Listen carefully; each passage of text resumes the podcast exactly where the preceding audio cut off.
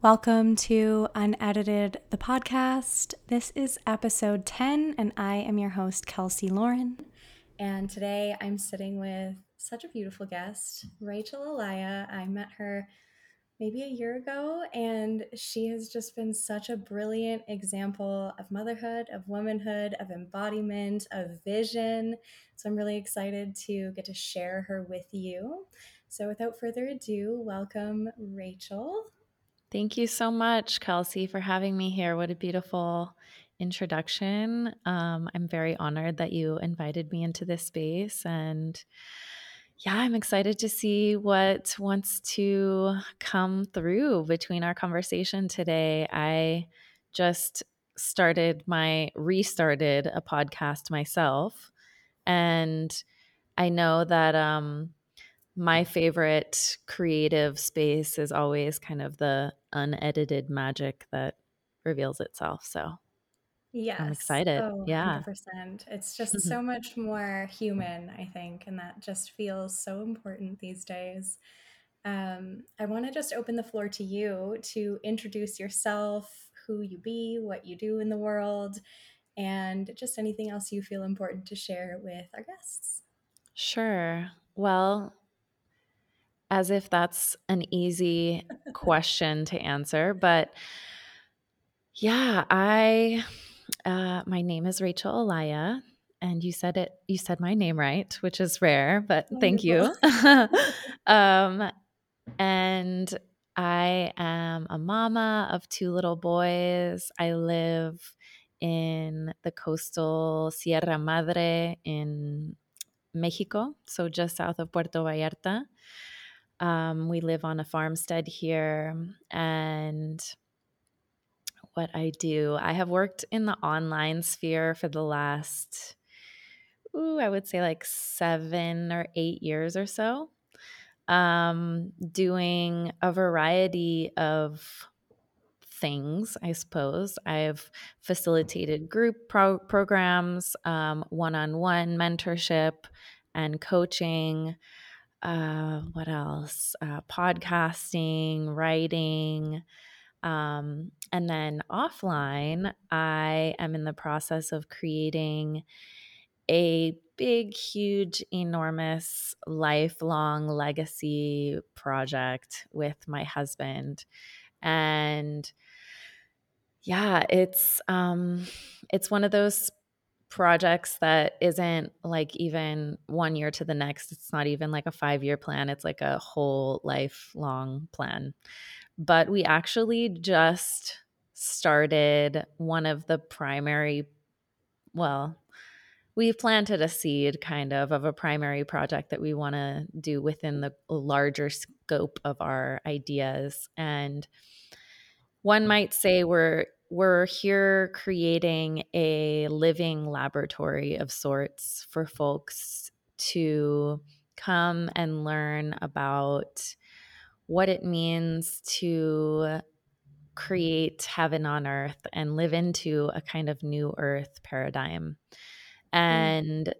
it really is focused on building an authentic and integral relationship with the land, creating community that supports families and mothers and children, Um, creating alternative educational opportunities for young people and for really all ages to express their creativity, to connect with their culture, to um, establish a an alternative route for young people that isn't rooted in some of the sociopathological Um, avenues that are available to them here in the community, which can be associated with gang violence and um, uh, tourism and just kind of the the standard route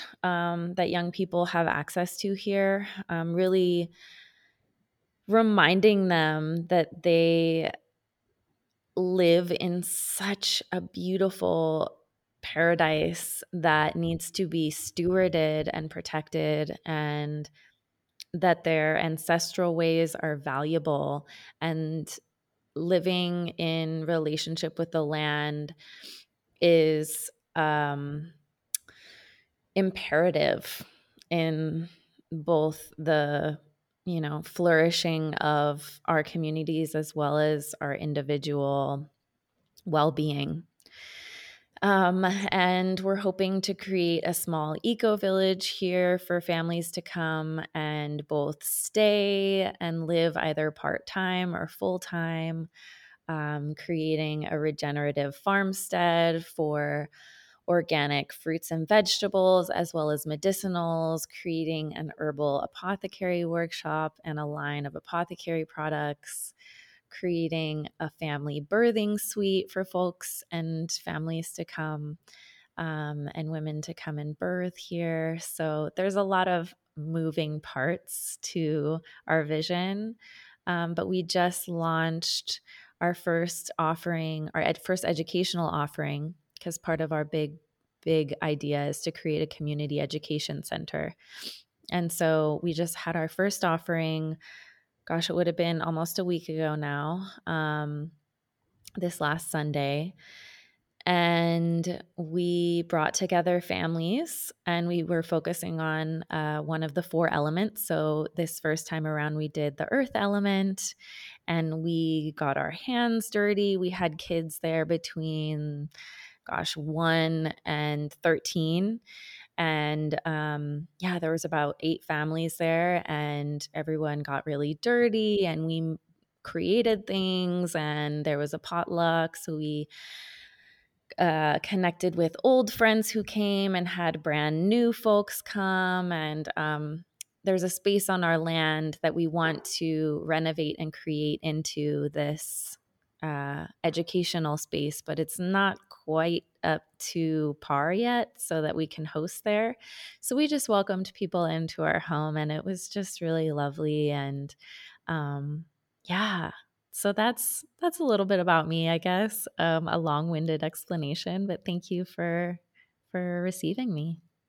Oh my goodness. I can't even begin to tell you. I have I just feel so activated by that, and mm. share so many of the same values and visions. And it just, it sounds like what you're building and co-creating with your partner and your family and your community is just such a, a vibrant and dynamic and prolific legacy that is just, oh, it's just so beautiful to witness somebody in the process of that, and to have the courage to hold a vision that big, because that goes so far beyond you. Yeah. Oof. I have like goosebumps right now, actually, that you're saying that. Um, it's been a couple years now that I've been sort of holding, I don't want to say like necessarily secretly this project, but kind of, you know, it's kind of like, um, when you're, well, I, I don't want to speak for anyone else. When I am newly pregnant, for instance, um, I had a uh, my second son a little over a year ago, and I didn't share that I was pregnant publicly um, on any sort of platform or on social media for the first, I don't know, six or seven months. Um, and that felt really important for me to just like hold close and Um, yeah, pr- be pr- kind of protective of, you know, and create a healthy boundary around so that it could inc- incubate, you know. And so in the same idea, um, I've just been really holding this and working on expanding my own capacity to be with such a big dream actually becoming reality, because I tell you, God works in very mysterious ways. And so in in one aspect, I've always known that this is something that I was born to do. Like I have just known. I've known that this is what I was going to do f- for a long time. And yet when you have that knowing, you don't always – you don't always know how you're going to get from point A to point B to point C, right? And so as it unfolds, you're kind of like, okay, I have this big, huge, huge vision that can seem rather overwhelming when you look at the whole, you know, thing at bird's eye view. So I'm just going to focus on taking the next step close in. To quote David White, the brilliant poet, I have to focus on what's right in front of me. And that's the work that I have right now, right? And one thing leads to the next, leads to the next, leads to the next. And next thing you know, you're on the path, right? Like you're you're already on your journey and you're going and you have a momentum, right? Um, but there's a lot of different, you know, uh, circumstances that had to happen in order to get where we are right here today that I couldn't have anticipated. You know, I could never have imagined how we were going to get to this point. And I think back to the very first month that I met my now husband. The circumstances even prior to that of us coming together were very serendipitous, were very divinely guided. And I can remember that first month I invited him over to my apartment and I cooked him dinner and I sat down with him and I remember asking him a kind of loaded question, which was like, what are your big dreams and visions for your life? Like, how do you see your life unfolding in the future? What's your plans? That's the important and stuff. And he sort of, right? Yeah. I mean, let's get down to it. I don't want to, you know, screw around. Um, and, you know, for me, it was really important to see, is this a person that I could see a future with? Is this somebody who shares my same values? Is this somebody who's going to be in alignment with the, you know, the future that I want to have for my life. And um, I remember him sort of cocking his head and taking a moment, but rather quickly he responded and said, I don't know. I always just kind of saw myself living on the land and starting a school for kids. And at the time, he was a scuba instructor. I had never heard him ever say anything like that before. And my background is um, I have a master's degree in environmental conservation education.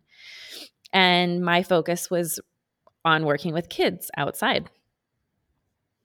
And so I, I was like, okay, me too. The stars aligned. Yeah. Great. Okay. So I can, I can, you know, see a future with you. And I, at the time, you know, we were both living in the city. Um, he was a scuba instructor and I was a yoga teacher and doing coaching. And um, it just, I, I didn't ever, you know, like I said, I don't, I didn't know how I was going to get from point A to point B. Um, But that was a seed that he had planted even before meeting myself, you know? So I, in many ways, I feel like there is this sort of destiny element that I am dancing with on the constant, you know? And when you're living a life that is divinely guided in co-creative capacity with God, I mean, I, the other day I was kind of thinking to myself, like, h- how do people not believe in a higher power? Like, my life is so clearly divinely guided in so many ways that there's like no possibility of this being a coincidence. You know, there's no possibility of this being random.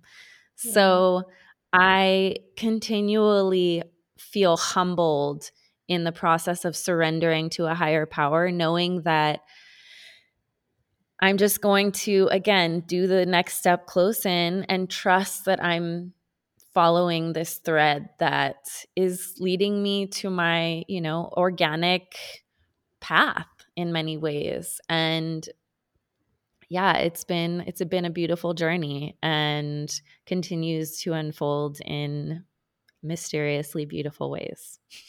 Mm, I love that. There's a couple things that you touched on very briefly at, when you were recounting kind of the journey of, I guess, receiving the vision and building a relationship with it. And I think this is something that everyone that has vision, regardless of how big it is, has to really, um, I guess, learn how to be in relationship with, is the resistance or the overwhelm or the, the weight of responsibility when you choose to say yes to that divine invitation. Um, I'm really curious as to what your relationship with that resistance, or when you have those moments of like, is this too big for my britches? Like, how do you ground that down and stay capable and available to the vision? That's a really good question. So like I said, I've been holding it close for a while and not really sharing a lot, because I have had to come up against a lot of my own fears and a lot of my own limiting, I, you know, I don't really like the term limiting beliefs, but kind of, you know, like my own self-imposed limitations in many ways, thinking, well, who am I to do this? Who, you know, um, can I can I really do this? Do I have the maturity to be responsible for seeing this through?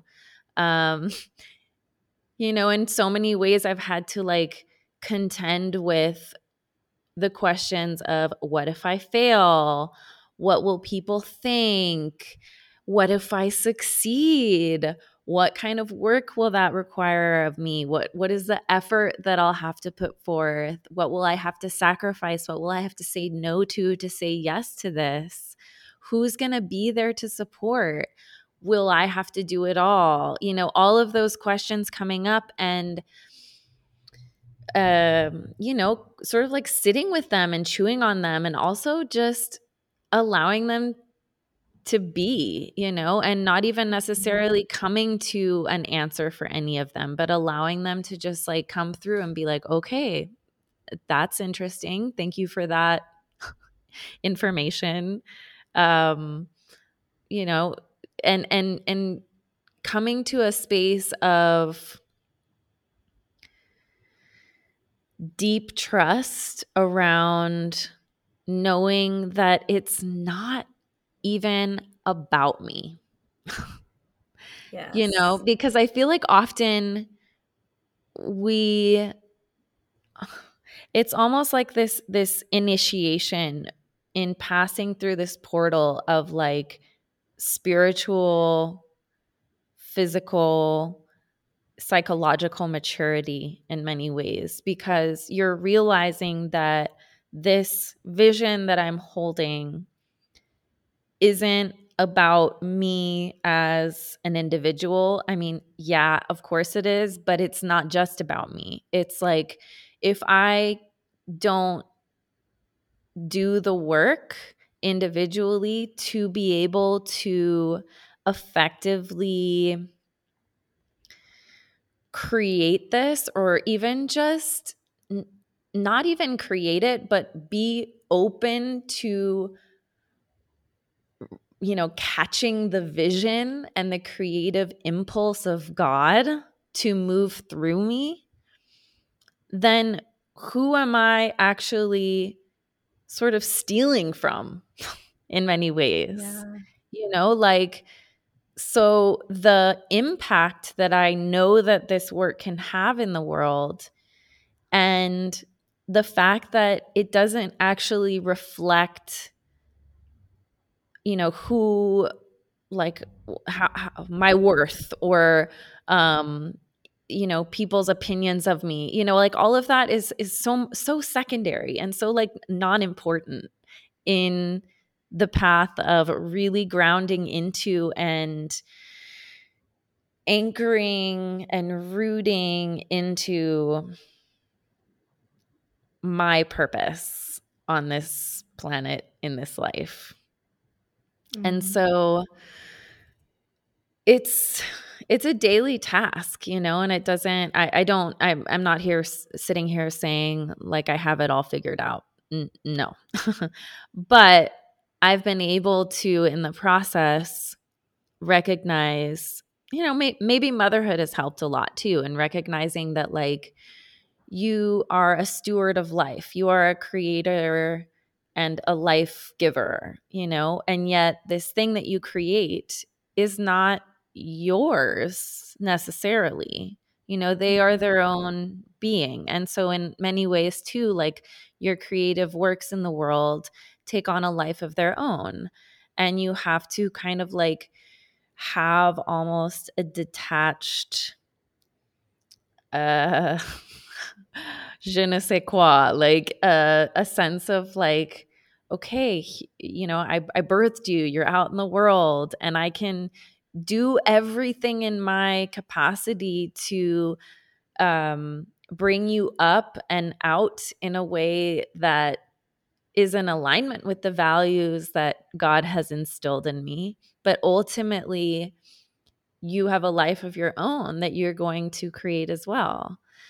Mm-hmm. And interestingly, what what comes to me now too is the name of our project and our land here is Rancho Ometeotl, which is a Nahuatl word, or Mexica, which are the indigenous people of Me- Mexico, of this area and of central Me- Mexico.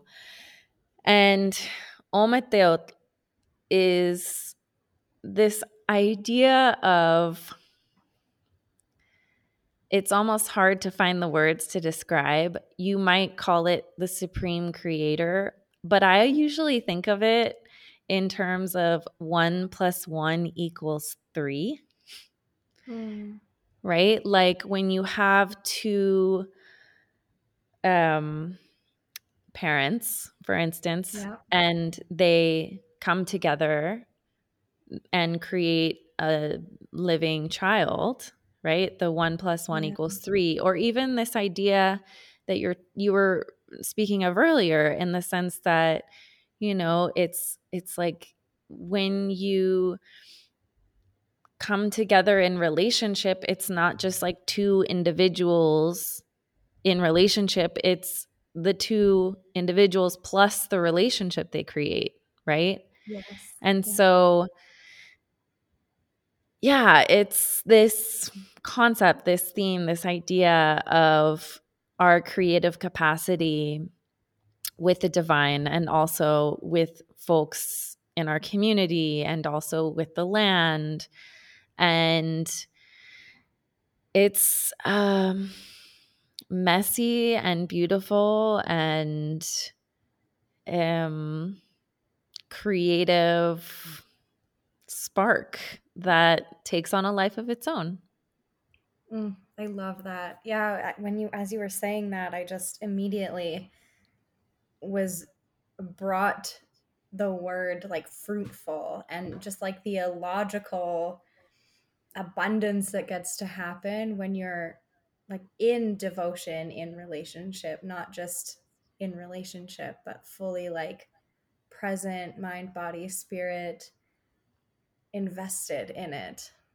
Yeah, it's a sacred union. Yes, yes. Absolutely. Oh, so brilliant.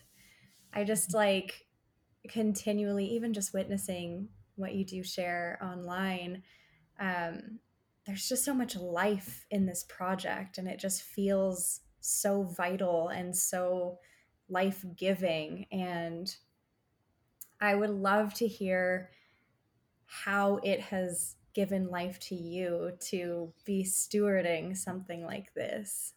Mm.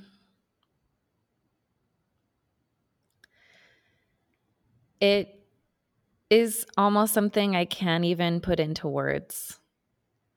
Um, having a relationship with a place is like being in sacred union with your beloved. And in Western thought, it's difficult to have a perceptual understanding of what I mean by that, because I grew up, I was actually born here in Mexico, in Puerto Vallarta, but I grew up in the United States, and the culture of the United States and of other Western countries, one might call it a colonial mentality. One might call it wetiko, in the, to use the Algonquin term, of like this sort of mind virus that consumes with no regard for life force and reciprocity. But when you come into relationship with the land where you are, you you build a sacred and beloved devotional union with that place. And it's almost like being in relationship with my partner, you know, in that you are constantly getting to know the other and are constantly humbled by the other and are constantly challenged by the other and constantly um, enlivened and vitalized by your dance of relationship. And so every day that I spend here on this land, I'm listening, I'm watching, I'm opening to not just imposing what I think I want to do here, but more listening, tapping into, receiving the wisdom that the land really wants of us being here. And like I said, it's difficult to even put into words because it is n- nonverbal. It's non-cognitive. It's subcortical. It's very embodied, you know, and mm-hmm. it's like something as simple as being able to walk the land here barefoot, because I know where all of the cracks and crevices and terrain shifts and where the different plants are and the tree, you know, the shadow through the trees hits at a certain time of day, at a certain time of year, you know, the direction of that the wind comes, knowing Um, what birds come at what time of day, at what time of year, knowing the, the track of the sun as it moves through the seasons, and how to plan where things are. Like it's, it's something that, you know, you might theoretically see in certain maybe permaculture courses or more sort of holistic land-based learning.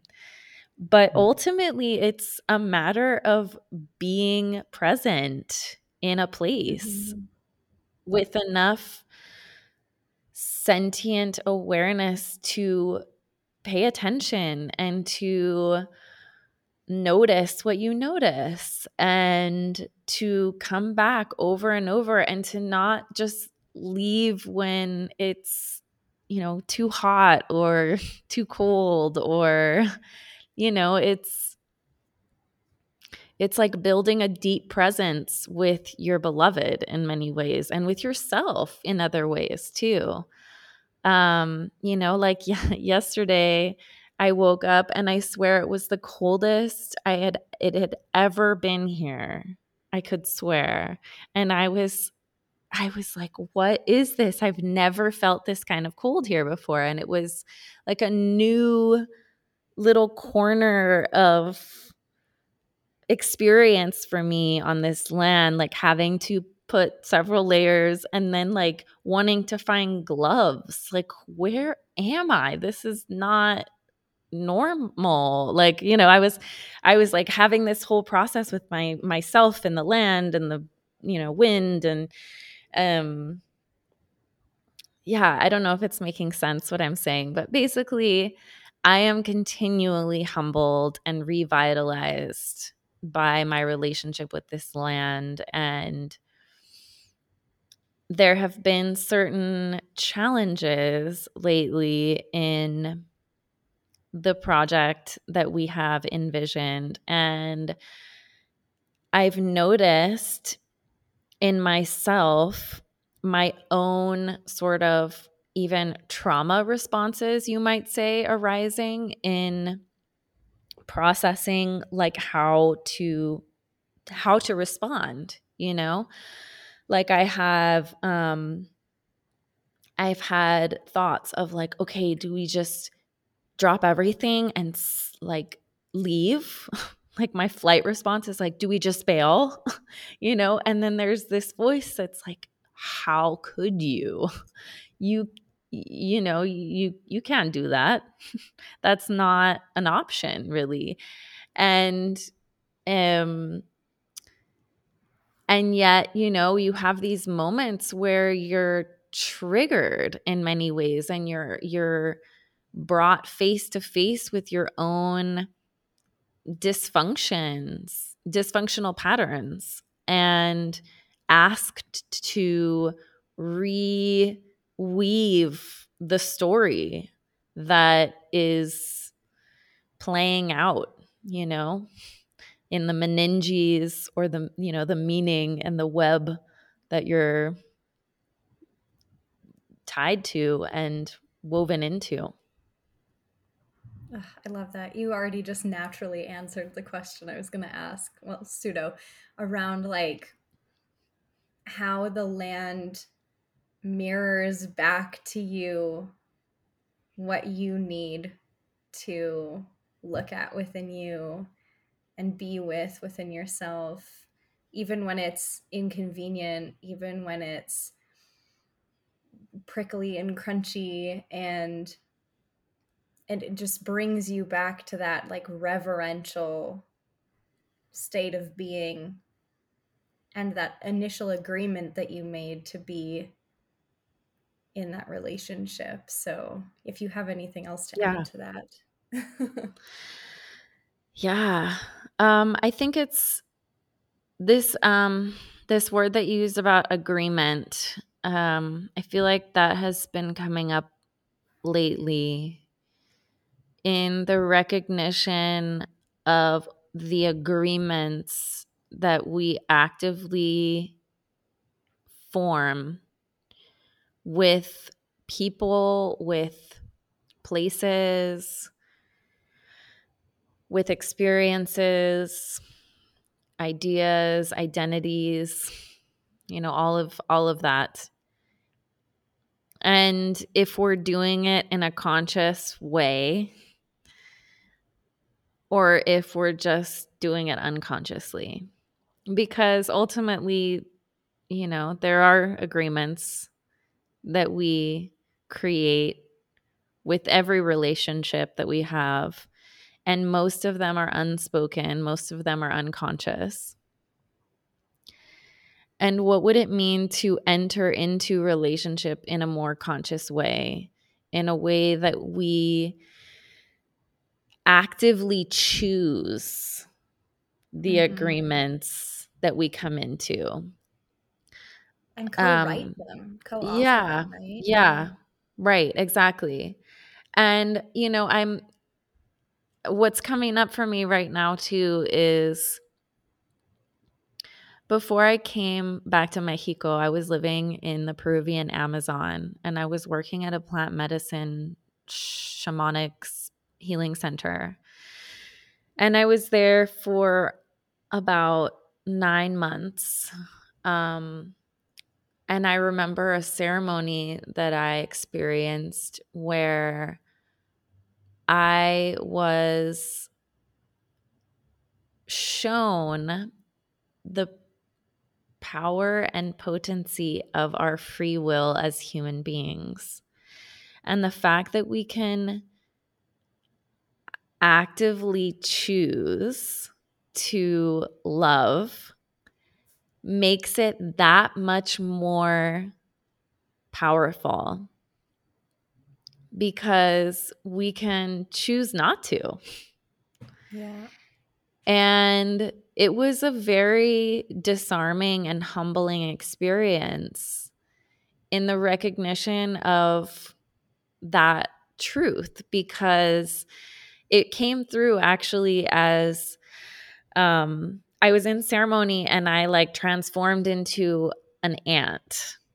And I had this whole like thing with ants in my time in the Amazon to where – oh gosh, there was like reoccurring experiences that I had where like I would come home from ceremony and my entire cabin was literally crawling, like the walls and the floor and my bed and the sea. Yeah, it was like very intense um, with ants, right? And I had like several intense experiences like that where I was like, what is even happening? Like, what is life? Is this real? I don't know, but it was real.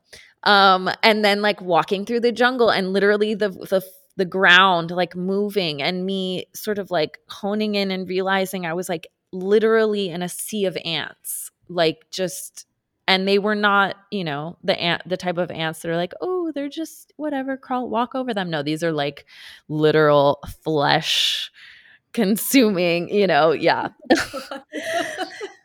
Anyways, the medicine of the ants came to me in a ceremony, and I realized like these these creatures are incredible uh, workers who create these communities that are profoundly efficient. And, you know, they have their ways of doing things. And yet I was cognizant of the fact that, you know, the ant that I had transformed to in, into in this ceremony, like didn't necessarily have an active process of choosing to be devoted to their community. It was just an innate, instinctual response to being alive as an ant, right? And as I was transformed back into my human self, I realized, wow, I have this choice now that I get as a human being to actually choose to be in devotion to my path and my purpose. And I can actually not choose that. And so yeah. It's my uh, greatest honor and responsibility to step into that calling in many ways and take that on. Um, and there's like this, this magnetism and this like field that you create, this quantum field, when you step into that role and you actually allow yourself to be penetrated by God force and you choose love. And it was really profound for me at the time. And I I just, you know, that just came into my head when you were asking me. I don't even remember what the original question was, but you know, asking me, right, about the relationship with the land and seeing yourself in, you know, the ecology and being part of the ecosystem that you're in, right? And as humans, there's another story that's coming to me from a book that's one of my favorite books. It's called Braiding Sweetgrass by Robin Wall Kimmerer. Yes. Are you familiar with it? I haven't read it, but I know of it, and it keeps like showing up in my field. So I'm sure it's It's asking to be witnessed. Yes, it's quite a beautiful uh, memoir. I think it's I think it's a memoir style. Um, and there's there's a story that Robin Wall Kimmerer shares in this book where she talks. She's um an indigenous woman who studied plant botany and became, you know, had a whole P H D and um, works as a professor. And yet she has this sort of like blend of indigenous perspective and, you know, being raised in American culture and academia. And there's this story that she tells about a mentee of hers who was a P H D student who decided to do their P H D thesis or dissertation, I should say, on sweetgrass and the harvesting principles of sweetgrass specifically. And the hypothesis was what type of harvest was going to allow the sweetgrass to flourish m- most wholeheartedly. And the Western perspective might say, if you don't harvest it at all, it will flourish the most. Mm. And yet in her very detailed, you know, years-long experiment, she actually found that it was the indigenous harvesting principles that allowed for the sweetgrass to flourish most. And what that was was taking some of the plant and leaving most of it and never taking more than half. And yet what when she presented this The, her findings, this uh, mentee of hers, this student of hers, to her um, dissertation panel, they were kind of taken aback and a little bit confused at her analysis, which was in contradiction to their sort of sci- Western scientific model of, oh, if you leave nature completely alone, it will flourish way more than if a human would intervene. When actually, like, the earth and humans are in divine reciprocity. We're not just supposed to sit back and not have any relationship or interaction with the natural world. And this runs in direct contradiction to a lot of the sort of dominant cultural narrative that you see in environmentalist communities that say, or at least imply, that humans are a kind of cancer on this planet, right? And so the way that she presents this story is really beautiful insofar as she makes the case that the sweetgrass and the stewards of the sweetgrass evolved together to flourish. Mm-hmm. And when you didn't give attention to this plant, when you ignored it, it actually suffered. When you were in reciprocity in an honorable harvest type of relationship, it flourished. If you took too much, it suffered. You know, so there's this middle path, this, this, um, this dance really that you are engaged with, with the land where you, you know, like, when you've stepped too far, you know, you you recognize and you you are in reciprocity and you are in relationship with the plants and the animals and the water and the air and the elements in such a way that you actually have this I mean, for lack of a better term, I'll repeat myself, reciprocity that allows for both parties to flourish, right? Yeah.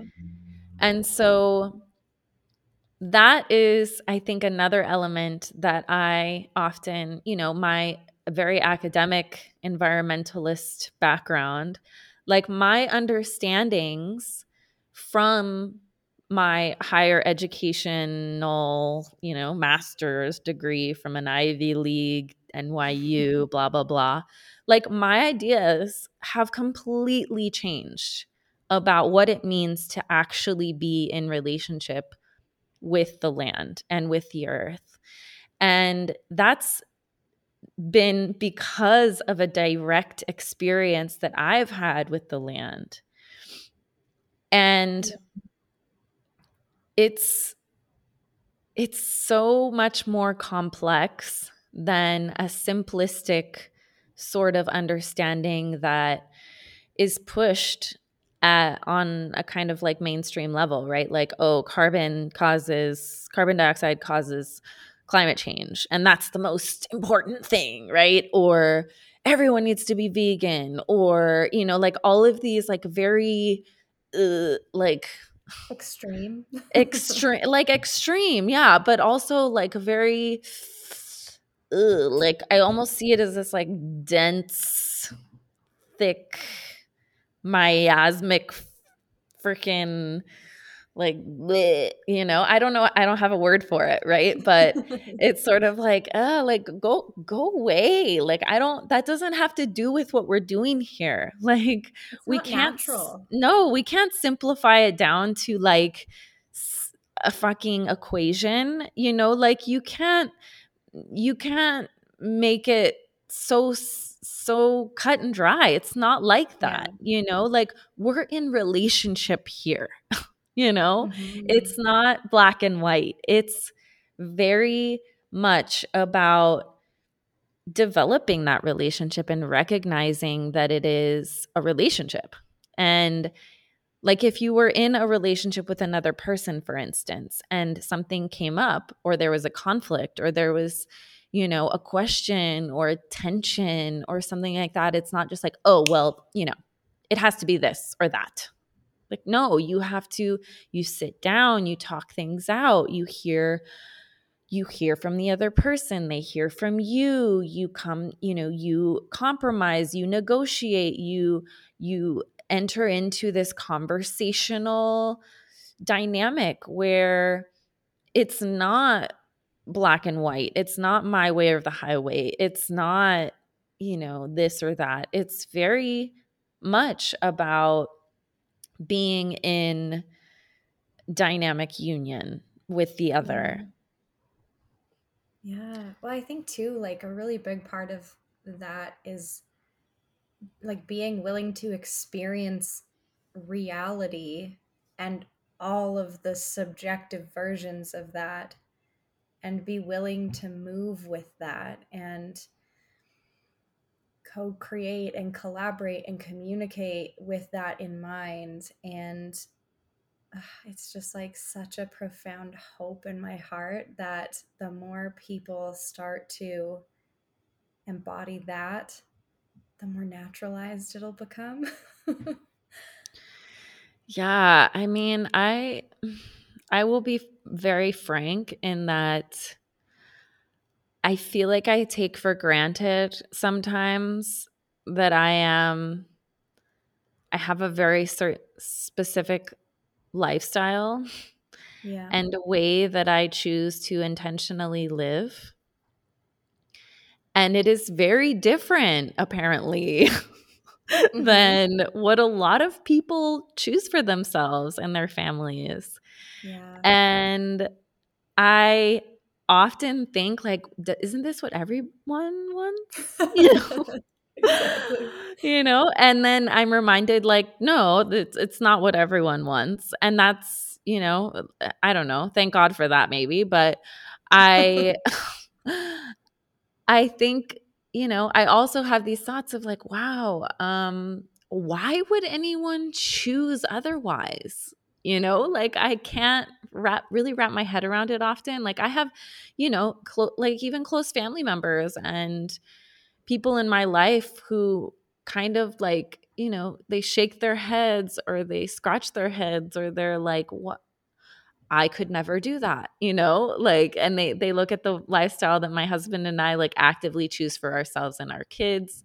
And they're like, how do you even, you mean you don't have a T V? Like, what?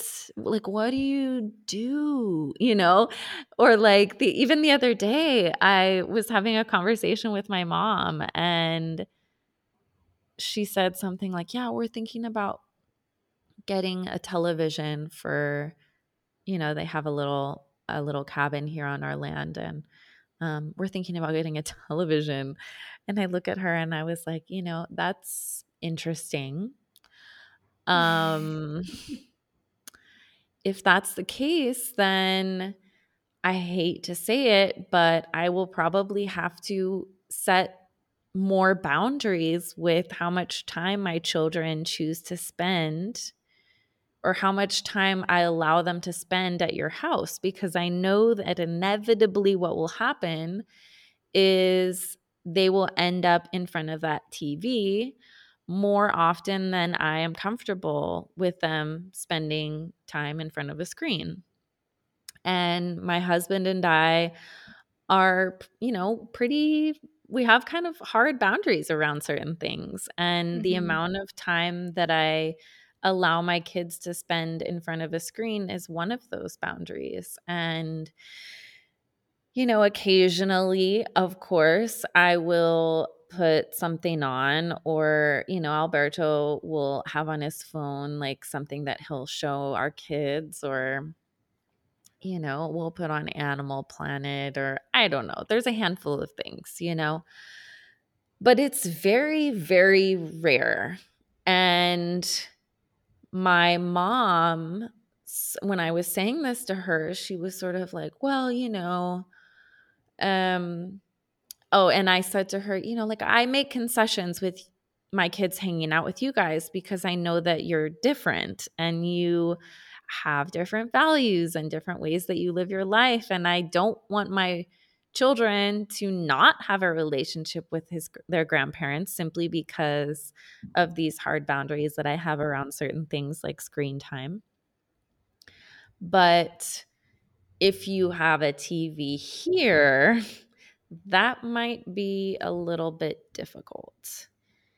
And she sort of looked at me and was like, well, isn't it just like, you know, having your iPad here and like putting in, in front of the iPad? And I said, well, it would, you know, one might think that it would be similar, but I don't even put an iPad in front of my kid. And she sort of looked at me like, wait, what? You don't? And I said, no, I don't. Like, and she didn't even really like she couldn't – at first she just looked at me blankly like, huh? Mm-hmm. And I said, yeah, you know, like I just I just don't. Like we just don't do that. And they do other things, you know, like granted we live in – literally we live in a tiny home and we spend ninety percent of our waking hours, if not more, outdoors. And we have the access and the ability to do that. And that is a very active choice that we have made in our life to create a life where that's what we do and that's what we have access to.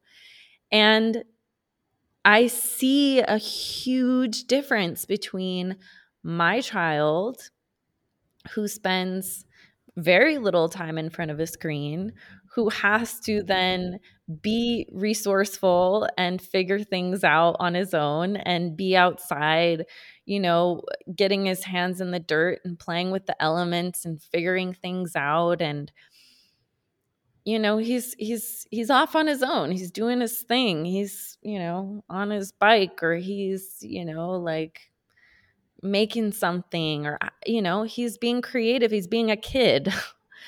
And he's present with reality, right? I mean, And I'm not here to admonish or condemn anyone who chooses otherwise, because we all have our own lives.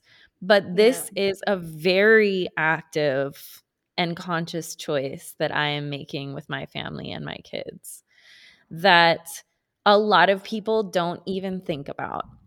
And I constantly have to check myself and make sure that I am modeling certain behaviors and certain habits and, you know, ways of being throughout my day that are offering my children an alternative to the dominant cultural narrative. And I realize that I am actively mothering in a way that runs in contra to most of the world in many ways. Yeah. I mean, I don't want to say most of the world, because actually most of the world is doing what we're doing. But I would say, like the like I said, the the overculture, as yeah. one of my teachers, Doctor Estes, calls it. It's the overculture. It's like the Uh, the the culture that is like pushing itself down upon us, right? And I've just sort of like stepped out from underneath that pressure cooker and am just like opting out and choosing not to participate. Yeah. It's really interesting. Like, my partner and I have had so many conversations, um, particularly when we interact with family or friends and stuff who very much, I mean, don't get me wrong, we enjoy like the little westernized luxuries and conveniences that we have, but we've had so many conversations just around the fact that, like, if given the choice, I, I would rather live an inconvenient life and be fully in the human experience and connected and present with what's in front of me than having to pretend or be in plug into the metaverse, be on, on like pretense of something, um and that is like like you said, like, it's diametrically opposed to some people, and a lot of people also, I don't think, realize that that's even an option, that that's available, because of how inconvenient it is. And um I just want to like speak to how I think important it is that humans, people like you, like your partner, um, I know a handful of other people that are just like modeling and going first, um, as bridge points, I suppose, to the more westernized overculture, as you put it, to demonstrate that that's available, to open up that field of potentiality and be witnessed in that, and give people hope, give people a vision, give people something to consider. And yeah, I just, I just want to give you kudos, because I know I share a lot of a similar vision to what you are doing and who you be. And it just like, it's so nourishing knowing that the, what some people would say is impossible is very much possible. And like you said earlier, it's a choice. Do you choose convenience? Do you choose inconvenience? Do you choose to be in love? Do you choose to be in fear? Right. It's always a choice point. And yeah, it's just like, w- w- what will you choose? Yeah, exactly. And I appreciate you reflecting that back to me, because when you're in your day to day and you're making that choice, it's a lot of work, you know, and you don't necessarily remember that you are offering your life at times as a bridge point, to use your phrase. Um, and it made me think of when I was pregnant with my first son. I went out to lunch with a woman that used to come to the women's circles that I was leading at the time back in Puerto Vallarta.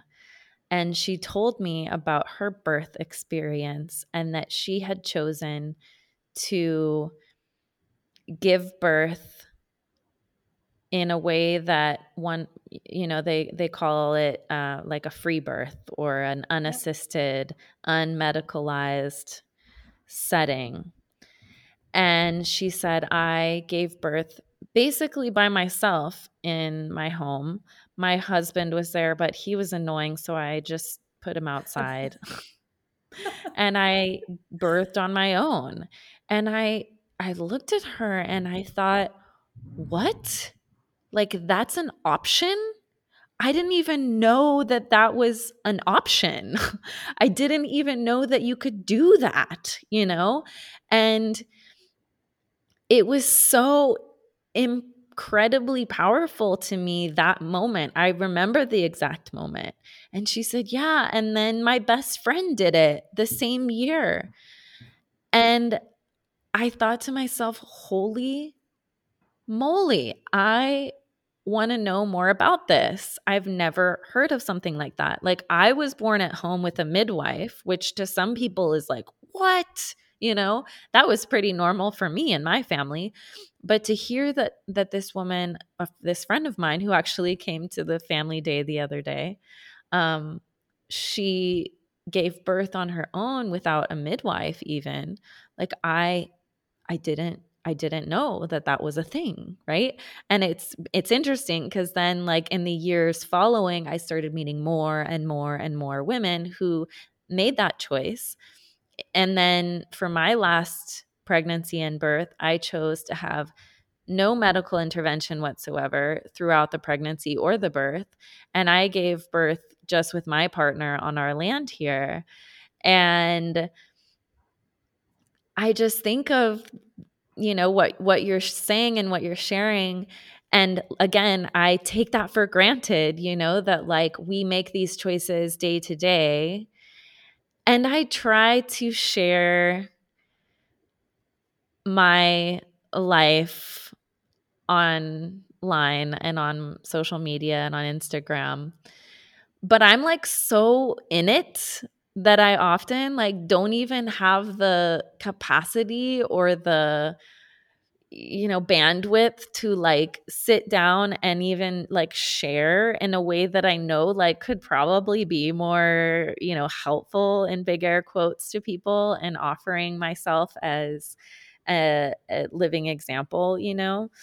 Um, And I don't share photos, like, of my children's faces on social media and stuff like that. So it makes things a little bit difficult because I'm just in it with being a mom, like, most of the time. And so most, if I go through my phone, for instance, and I look at my photos, like, most of my photos are of my children, you know?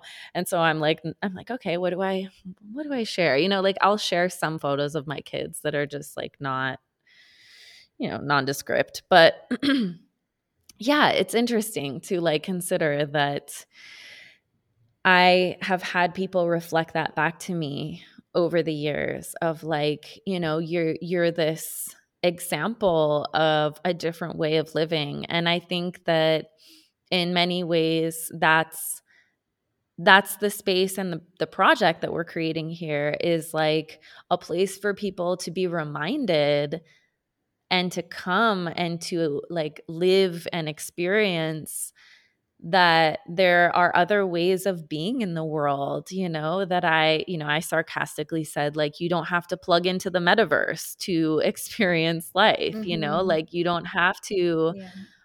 um, do what everyone else is doing around you. You don't, you actually have so much more options available to you that, like, because we live in this over culture, make it seem like you don't have options available to you, but you do. And when you are cognizant of all that is available to you, you know, that field of potentiality that you speak of comes into your, um, you know, comes into your sphere of influence, and you become yeah.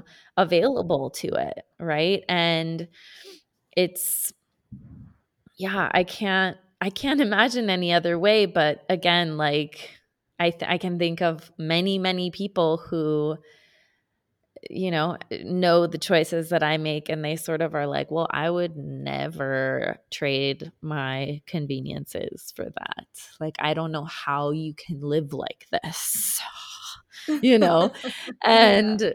It's like, well, I honestly, I don't know how you can live like that, but like, hey, to each their own, right? Like, and if yeah. that's the life that you want, then like, that's your life. And this is, this is my life. And like, I'm not going to worry. I don't worry anymore about, you know, what, what other people are doing in many ways, because I know that like the people who are going to be in my life and my community and in my sphere and in, you know, in proximity to me are like meant to be there, and I, and will be magnetized to this place and to this land and to our interactions. And like, yeah, that's not to say that I have c- control over it all, because I don't at all.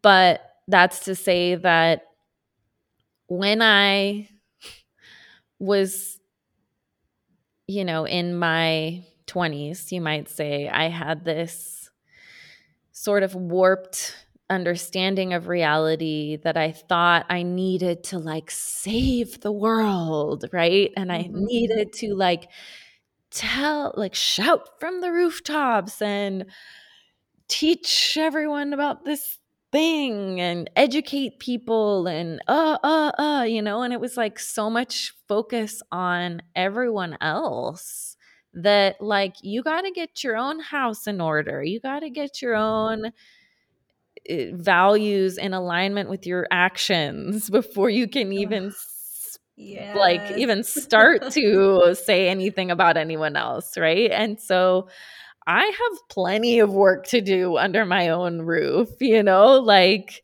even this morning I was, you know, I'm we're we're creating more, like trying to create a little bit more of a like a routine with my son and his homeschooling, and he oh just had like a really hard time today.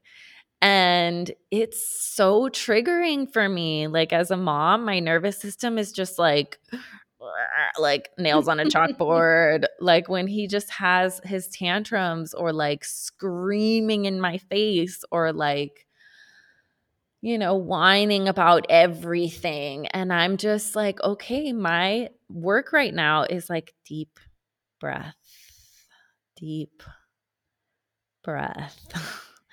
Let me take space and respond in a way that is in alignment with the truth that I know and the love that I seek to bring into this world. And it's not about being perfect, but about striving for excellence. And it's easier said, and it's easier some days than others, but like, it's work, and I don't have to worry about other people. Like, uh, it's so much, it's so liberating. Oh my goodness. I think there's just such a, it's an art form to be in coherence and in integrity and enrolled in your own life and your own vision and your own responsibilities and destiny. I think there's just so much there for us in our human experience that a lot of the times I think when, when you're doing it well, I don't want to use right or wrong, but when you're doing it well and you really are present to that, that's just your life. And it feels really mundane to you because you're in the ins and outs and ins and outs. And I think being witnessed is so powerful because what's mundane to you becomes really miraculous to someone else.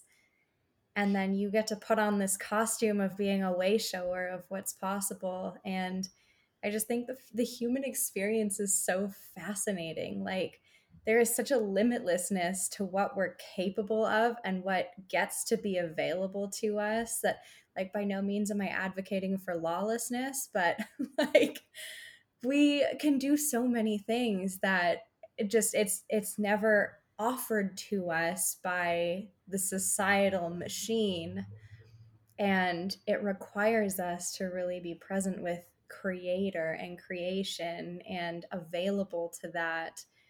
And oh, it's just so beautiful to watch somebody in that and be activated by it and receive that, I don't know, just transference of potentiality from another human being. Um, oh, it's just such a, such a miracle. Well, admittedly, I'm a bit of an anarchist, so I'm okay with the lawless lawlessness comment. You were publicly said. If I was like politically aligned with anything, I probably would be an anarchist as well. Yeah, it's actually it's really funny. When I was um like in high school, my friend groups and I were all about the punk rock scene and anarchy and like fuck the system and all of this. And it's just really fascinating watching everyone growing up and having their human experiences and learning things and touching and seeing and feeling all sorts of things. And despite everything that I've moved through, I am still very much congruent with that initial like, yeah, like, and I, I think there's a really beautiful thing to be said about that, I guess, individuation that comes with an anarchistic type of way of being, I suppose. And for me, individualism goes hand in hand with responsibility. Like, I am not self-actualized or fulfilled as an individual personally unless who I'm being is contributing to leaving the world a better place than I found it. Yeah. Yeah. I think in circles that I have run in, there's been quite a ugh, com- almost like bashing of individualism. But lately, yeah. like I've been reminded of the fact that a healthy collective cannot exist unless the individuals within it are self-actualized and healthy individuals. And so it's not an either or, it's like a, you know, you need both type of experience and dynamic. Um, interestingly, like some colleagues and um, c- creators in our, our uh, realm um, create, created a podcast called The Quantum Shit Show. And I was listening to it today of Jody, Bo, and Danica. And they were talking about that. And it was interesting because Danica actually name dropped me in the episode. And I was like, oh, that's me. um, and because I had been speaking of this lately. And so had she. And we were, you know, she made a post about it. And I had commented on it because it was something that was like coming up a lot for me lately around this idea of collectivism and individuality and the fact that you you really can't um separate them, and you yeah. shouldn't, right? And I I often look to the land again as a model for these types of understandings and wisdom. And when you recognize that like a collective with no type of diversity of individuals in it would be like a monocrop landscape that has so many issues when you actually look at what's going on there. Um, you have a high incidence of, uh, you know, pests, which means that you have to use a lot more pesticides. The soil becomes degraded because you're planting the same thing in the soil over and over and over again. Um, and you're depleting the landscape.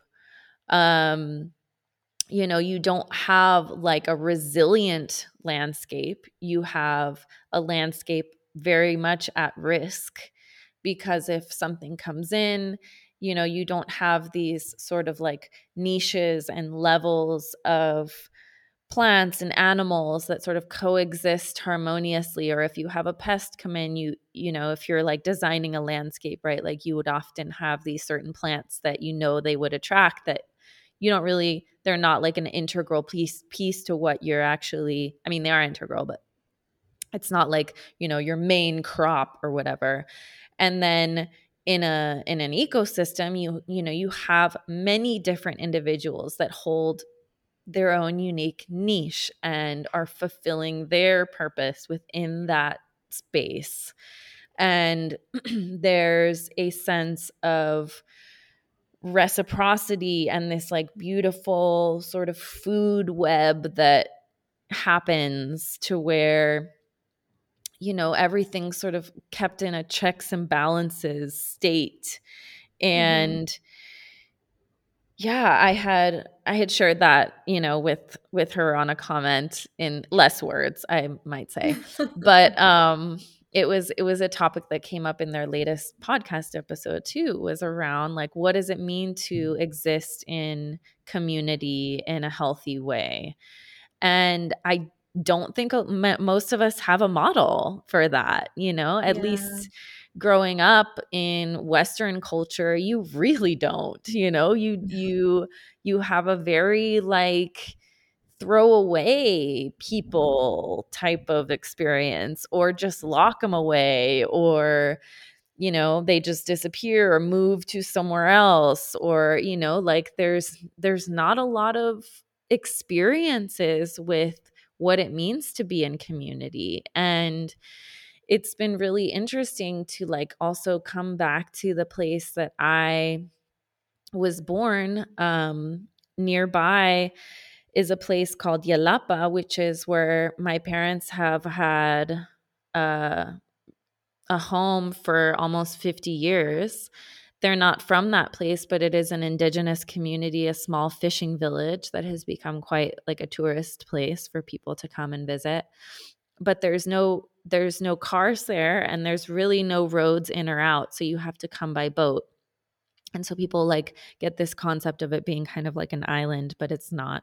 It's on the coast, but it's remote. And it's been, you know, like we didn't get electricity there till like two thousand five, I think, you know. And so there's been a really, you know, interesting process for me to come back to that place, the place that I was essentially born and grew up in. And it's has this very distinct community dynamic that, uh, you know, has has definitely been influenced by outside forces and, you know, tourists and uh, ex- expatriates and, you know, other Mexicans who have come to live there.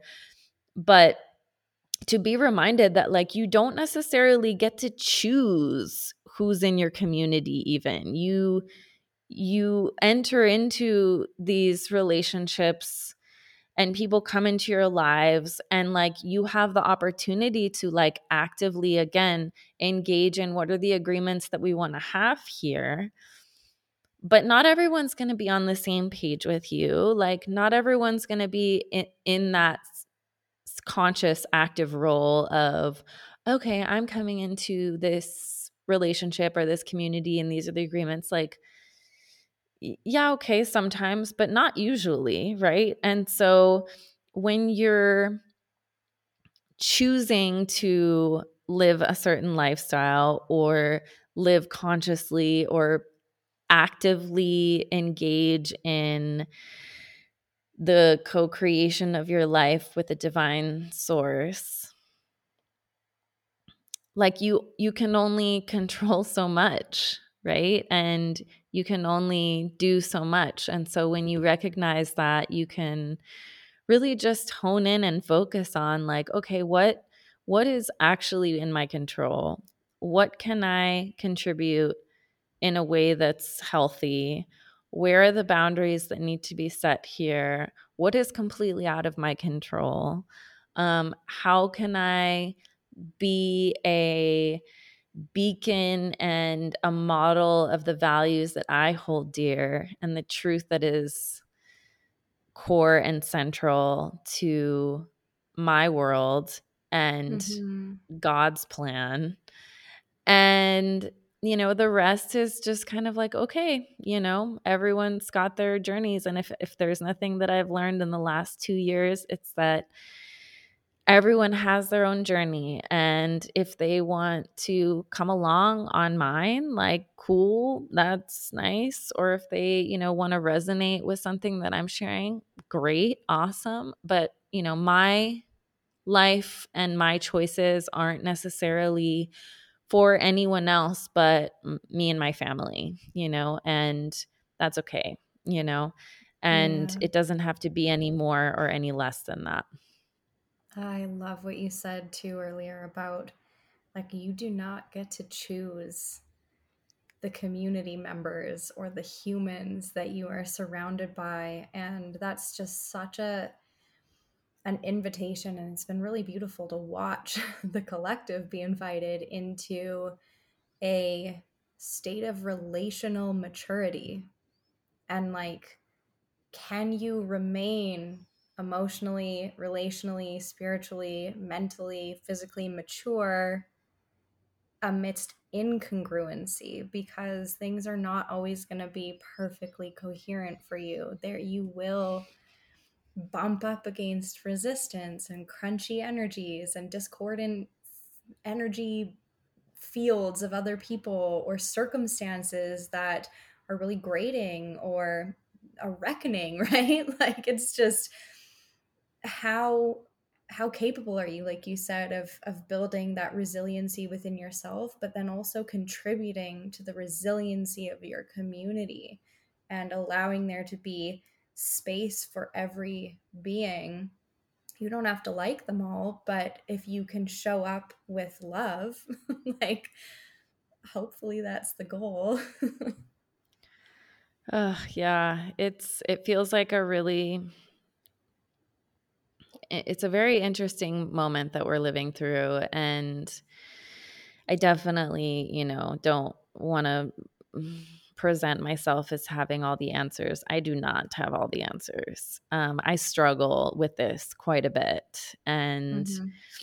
I don't really know what's gonna happen, you know, and there are aspects of my, you know, existence in community that I'm still, you know, very unsure of, and I'm navigating in a way that I don't feel very is very graceful, you know. Um, and sometimes I feel like I have actively created this life that I've created in a way that I can almost, like, draw a line around myself and my family and say, like, that's not for us over here.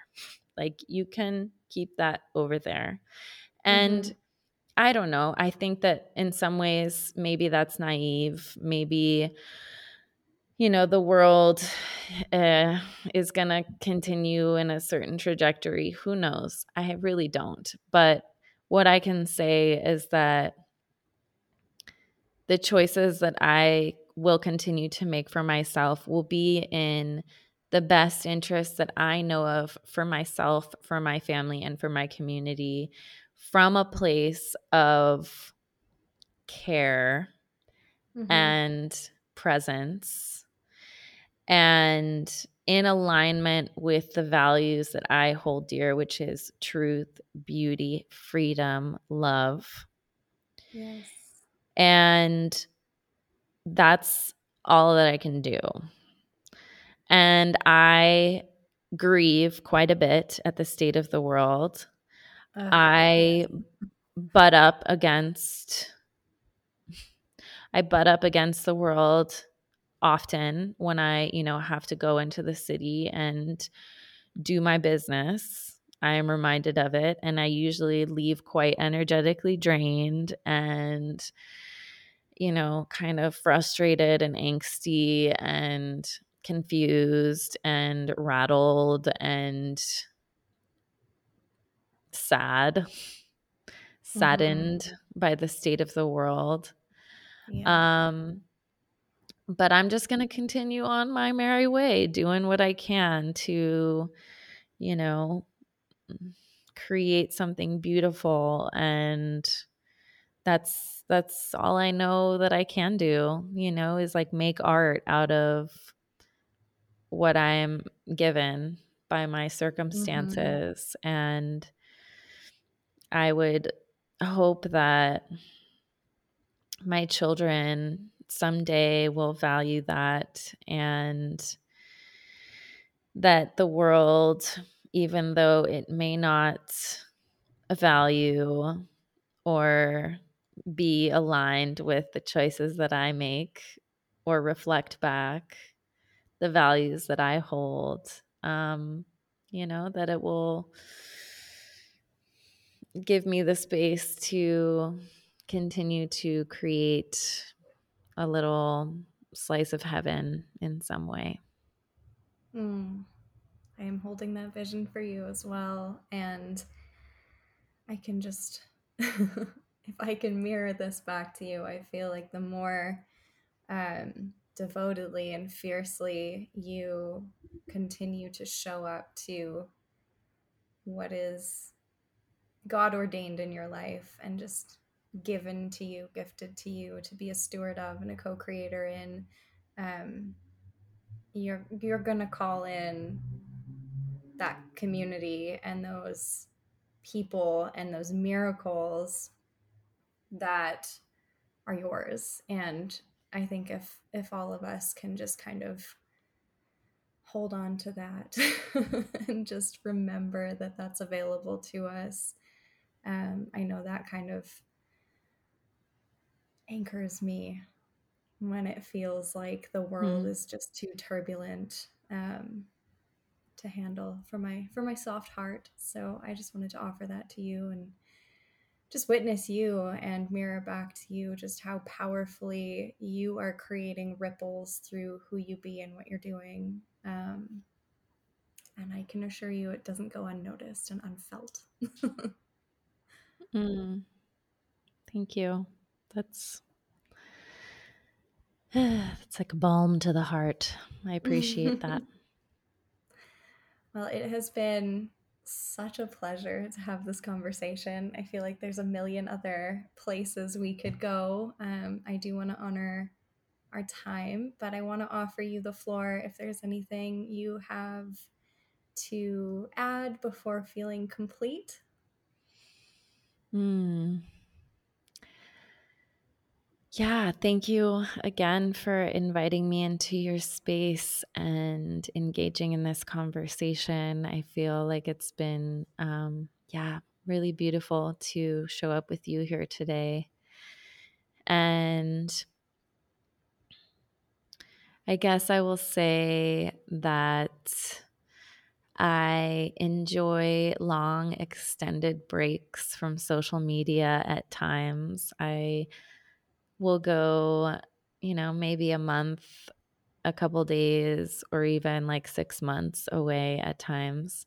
Um, and that has been really valuable for my own process and journey and capacity to do the work, the good work. Um, but I guess I will say for those who are listening, Um, that I love to be in relationship and connection with people who resonate and who feel me, if you feel me. And so I would say, please don't hesitate to connect with me, um, to reach out. Um, I have a new podcast as well. Uh, it's called Root to Rise with Rachel Olaya, and I'm probably going to go in the direction of supporting mamas a bit more in their process. So if you're a mama, then please also feel free to reach out. I Um, in the process of co-creating a an offering for mamas with a friend of mine that will manifest as a kind of like membership community probably um, in the next couple months. So feel free to connect with me on social media, on Instagram. It's where I'm at these days. and um, stay tuned for more information about that if it does resonate. Um, it will be like geared towards mothers, but you don't, you know, we're like not gonna hold it to you if you don't have children um, and you still want to participate in this space. Um, I can remember a few years ago, I created an offering for mothers, and actually a lot of people joined that were not mothers, who were in the process of, you know, processing their mother wound and considering the the path of motherhood. And um, all of those are really valuable questions to sit with. But um, my work primarily sort of hinges right now on, I would say, like sort of four main principles, which are somatic literacy um, and embodiment work, e- uh, ecological attunement. So the conversation that we had today around being in relationship with the land is a big part of that. Yes. Emotional alchemy, um, and also spiritual vitalization and renewing our relationship with God.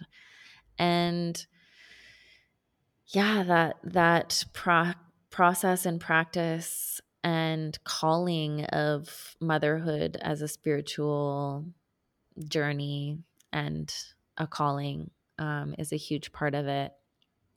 And healing our traumas and re reworking our dominant stories around motherhood, and um, restoring a and I would say like re revaluing the work of mothering. Um, and keeping a home and a hearth um, in these times, and seeing that as really, you know, the almost like center of the ripple effect that we're having mm. on the world. Yes. Um, so yeah, I'll just close by saying that. Thank you for being here with me and holding up a mirror, Kelsey. Thank you for this podcast. And, um, yeah, it's been a, a pleasure. Likewise, it was such a blessing to meet you. It continues to be a blessing to just develop a relationship with you and to share spaces with you whenever we find those little pockets. You are just such a, a wealth of wisdom and warmth and vitality, and an incredible space holder for anyone that's considering working with you. I know we've had a couple of different session work environments, and yeah, I would I would trust you in any journey you offer. So, mm-hmm. um, yeah, I just thank you so much for coming on and being a guest today. Of course. Blessings and gratitude for tuning in to episode ten of Unedited, the podcast. If you have loved this podcast as much as I have, I would love to encourage you to subscribe, to stay connected, and catch all of the delicious conversations. If this episode or any others have been nourishing and resonant and inspiring, I would also love to invite you to share, to leave a review, or even reach out to me and just express how it landed for you and how you are receiving and working with the conversations had in this container. So thank you again so much for being here, and I'll catch you on the next episode.